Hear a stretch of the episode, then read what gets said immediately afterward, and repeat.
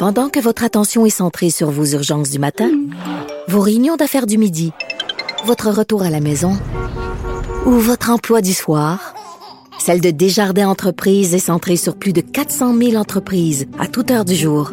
Grâce à notre connaissance des secteurs d'activité et à notre accompagnement spécialisé, nous aidons les entrepreneurs à relever chaque défi pour qu'ils puissent rester centrés sur ce qui compte, le développement de leur entreprise. Comme les autres. Mario Dumont et Vincent Desuraux, inséparables comme les aiguilles d'une montre. Qube Radio. Alors Vincent, dans l'actualité aujourd'hui, euh, il y a cette histoire de, de jeunes, avec un S, des jeunes, euh, qui se sont amusés, grands, grands, grands excès de vitesse, on parle du deux cents kilomètres heure. Il y a eu accident, on filmait, là, on a fini par filmer les jeunes blessés. C'est une histoire euh, absolument incroyable. Finalement, il y a notre collègue Yves Poirier qui a pu parler à un de ces jeunes-là euh, après coup. Là. Oui, à celui qui conduisait euh, le véhicule qui, le, le, le huit août dernier, sur la route trois cent quarante-quatre à Brownsburg-Chatham, a fait euh, une embardée. En fait, euh, ça, c'est le véhicule... genre de route des Laurentides. Là, c'est plein de côtes, de courbes. C'est... Écoute, il n'y a pas de route pour aller à deux cents, mais... Pas de grand, pas de accotement très large. C'est ça, euh, c'est ça. Et il c'est roulait. Pas droit, c'est... Euh, parce que bon, on sait qu'un des passagers, là, tu l'as dit, ça avait filmé le tableau de bord quelques minutes avant l'accident et publié sur les réseaux sociaux où on voit euh, le tableau de bord et on est à près de deux cents kilomètres heure là, sur euh, à quatre dans une zone de quatre-vingt-dix. Là. Alors ça allait extrêmement vite et euh, malheureusement, ben, le véhicule qui roulait à très haute vitesse a embouti en plein jour là, un camion qui s'est engagé sur la route cent trente-quatre. Alors, ça cause un juste pour le rappeler, là, quand tu vas à deux cents, là, je veux dire, euh, tu peux pas... Euh, de toute façon, si tu veux freiner vite, fre- tu perds le contrôle. Tu perds le contrôle. Si tu essaies d'éviter, tu perds le contrôle. Il faut vraiment que tu te fies qu'il n'arrivera rien devant toi, là. Puis même un autre véhicule, je veux dire, un véhicule qui irait à quatre-vingts, mettons, ou quatre-vingt-cinq, quatre-vingt-dix, c'est comme si toi, t'allais à cent dix ou cent vingt, puis qu'il y avait quelque chose d'arrêté. Tu vois, ton écart de vitesse, là, c'est comme si t'allais à cent dix, il y avait quelque chose d'arrêté sur la route, tes chances de l'éviter. Donc, t'es, t'es même pas capable d'éviter un véhicule qui, qui roule, avance, qui, avance, qui avance normalement à vitesse permise. Là. C'est, euh, c'est vraiment dangereux, de sorte que ça a fait causer un accident, blesser ses amis, entre autres, dans le, dans le véhicule. Euh, Mais c'est et, un miracle qu'il soit, euh, qu'il soit à, en vie, là. À cette vitesse-là, oui, parce qu'on On dit qu'entre autres, l'un des deux passagers a quitté l'hôpital récemment. Euh, le deuxième, euh, sa condition s'améliore. Un jeune de dix-sept ans, mais qui est encore à l'hôpital. Euh, et le conducteur de dix-huit ans qui a donc parlé à notre collègue Yves Poirier et qui se raconte là, comme étant, euh, dit, rouler à cette vitesse-là, j'aimais bien ça. Avant, je roulais tout le temps vite, quasiment avec mes amis la plupart du temps. Je vais faire entendre un extrait où, évidemment, l'accident ben, l'a fait sérieusement réfléchir sur ses habitudes de rouler vite. On peut l'écouter. Ouais, parce que ça arrivait pas, puis à chaque fois, je, comme, j'avais comme de la loque, là. J'avais tout le temps de la loque, puis là, j'en ai plus. Hum. Fait que là, je le fais plus, puis je veux plus conduire maintenant, là. J'ai peur de conduire. Qu'est-ce que vous dites? Alors, ça me fait peur, entre autres, de savoir ce qui va arriver avec moi. Euh, peur oui, de parce conduire. Que là, il est à risque d'accusation quand même euh, de, de négligence criminelle ayant causé des lésions ou quelque chose du genre. Là. Absolument. Euh, c'est d'ailleurs ce qui, bon, est partie de ce qui l'inquiète. Euh, ses deux amis ont dit qu'un le, le, ne lui parle plus, là. Il l'a bloqué de partout. Euh, l'autre lui parle un peu. Il faut comprendre que les deux, à l'intérieur du véhicule, euh, étaient consentants. Là. C'est ça ce que j'allais dire. Là, filme, oui. là. À quel point, rendu là, tu sais, là, tu, t'es, tu trouves ça drôle, puis après ça, il y a un accident, puis là, c'est, tu trouves plus ça drôle, mais, et tu blâmes ton ami, mais, t'as, t'as, t'as, t'étais non, d'accord c'est avec... si, c'est pas comme si quelqu'un conduit en fou, puis dans l'auto, tu écris, arrête, arrête, arrête, tu vas nous tuer, puis là, finalement, il continue. Là, tu peux t'en maudire. Mais c'est pas le genre d'atmosphère qu'on semble sentir sur les, les, les, les vidéos tournées avant, là. Euh, explique, donc, il reconnaît que c'est un, que lui-même est un vrai, véritable danger public avant l'accident. Je suis pas fier pantoute d'avoir fait ça. Je regrette vraiment d'avoir eu un accident avec mes deux amis dans l'auto. Je le regrette depuis que c'est arrivé. Pour entendre, ça dure à, à peu près sept à huit minutes, là, cet entretien avec Yves Poirier. Pour réécouter ça ce soir à T V A. Ça peut mais, peut-être mais, faire euh, réfléchir certains ouais. fous du volant, là. Mais dans leur cas, ils peuvent quasiment, c'est épouvantable ce que je vais dire, mais ils peuvent quasiment se, se, se réjouir, pas se réjouir, mais remercier le ciel de que tout ça se soit conclu qu'un énorme avertissement et qu'il n'y ait pas eu de mort. Là. Parce que dans quatre-vingt-dix pour cent des accidents du genre, il n'y a pas d'hôpital. C'est pas réparable, il n'y a pas tu d'hôpital. Tu frappes une fourgonnette avec une famille, tu tues tout le monde. Là. Tu tues tout le monde. Toi-même, tes amis, des enfants dans l'autre véhicule, t'as un carnage. Là. Oui. Et c'est déjà arrivé par le passé. Ben oui. Euh, Donc, d'une certaine façon, je ne veux pas minimiser la blessure, puis les souffrances, puis peut-être de la réhabilitation. Peut-être qu'il y en a qui vont rester avec des limitations, là. Mais tout le monde y vit. Dans un accident où tu allais quelques secondes avant, à deux cents kilomètres heure, tu fais un accident, tout le monde est vivant. Tu as comme la chance, entre guillemets, d'être averti pour ton imprudence sans que ça coûte la vie à personne, là. Effectivement. On verra au niveau euh, criminel euh, ce qui, ben, euh, je vois pas comment, ce qui attend ce, ce, ce jeune homme-là. Surtout avec... Je vois pas comment il pourrait y avoir aucune forme de conséquence, là. Tu t'es, tu t'es publié toi-même, ta vitesse, tout ça. Je sais pas. Hmm.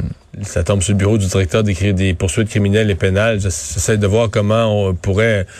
peut-être différents types d'accusations, mais qu'il n'y ait rien du tout, je vois pas comment. Là, et euh, parce qu'effectivement, c'était pas un danger seulement pour lui, c'était pour ses amis et aussi pour, euh, pour le public en général. Euh, le, le, le, le, le monsieur dans le camion semblait pas avoir été blessé euh, gravement, mais il aurait clairement pu tuer quelqu'un qui s'en venait en sens inverse. Alors hier, euh, par le discours de Joe Biden, le discours d'acceptation, euh, il est devenu là, officiellement, officiellement le candidat contre Donald Trump. Donc la semaine de convention démocrate qui s'est euh, conclue. Oui, et euh, ce discours est plus court qu'à l'habitude, hein, parce que c'est on, tout est un peu plus euh, serré là, dans la convention virtuelle. Alors, vingt-cinq minutes seulement. Tu sais, euh, on est capable de parler de pas mal de choses en vingt-cinq minutes, mais normalement, c'était c'était plus long. Joe Biden, qui euh, aussi de... Euh, bon, les démocrates souhaitaient qu'il livre la, la performance de sa vie. On peut dire que c'est une bonne performance. Euh, pas d'éléments d'erreur. C'est le meilleur discours de sa vie. Mais tu entends que... C'est, c'est le meilleur... Joe Biden, là. C'est pas Barack Obama. Le meilleur discours à vie de Joe Biden, c'est moins bon qu'un Obama, un Obama moyen ou un, Cl- ou un Clinton moyen, là. Qui, qui va acheter ses... Euh... Ouais. Bon, c'est ça.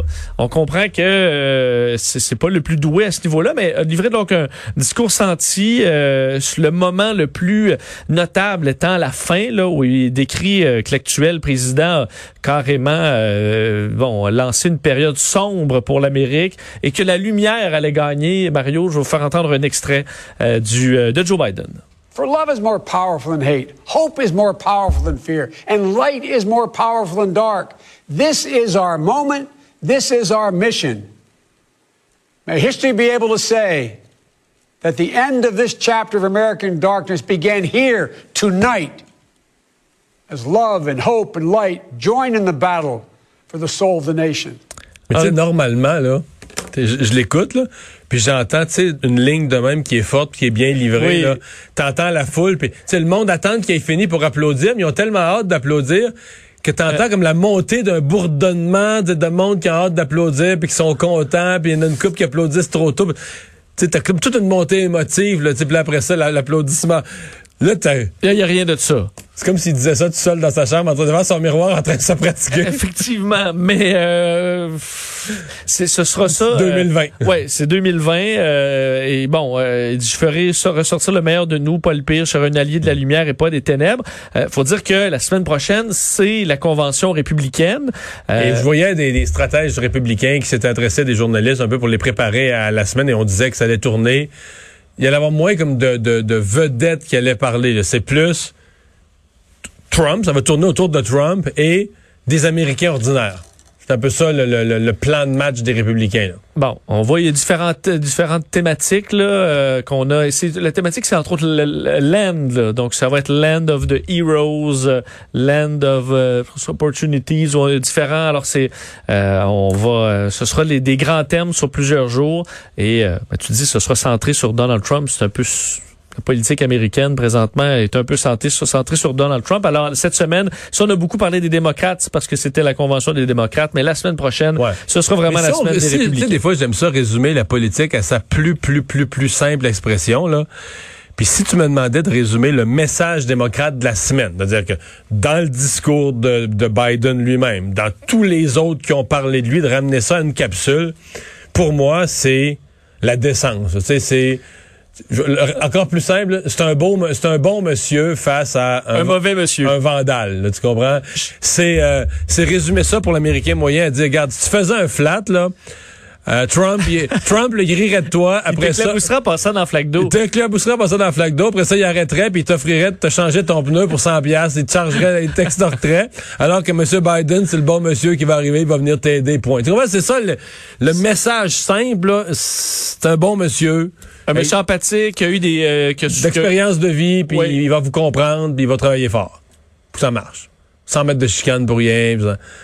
Mais évidemment, c'est un discours qui est pour les démocrates, mais euh, qui mmh. va peut-être donner l'étincelle pour décider d'aller voter, ce que certains ont pas fait avec Hillary Clinton.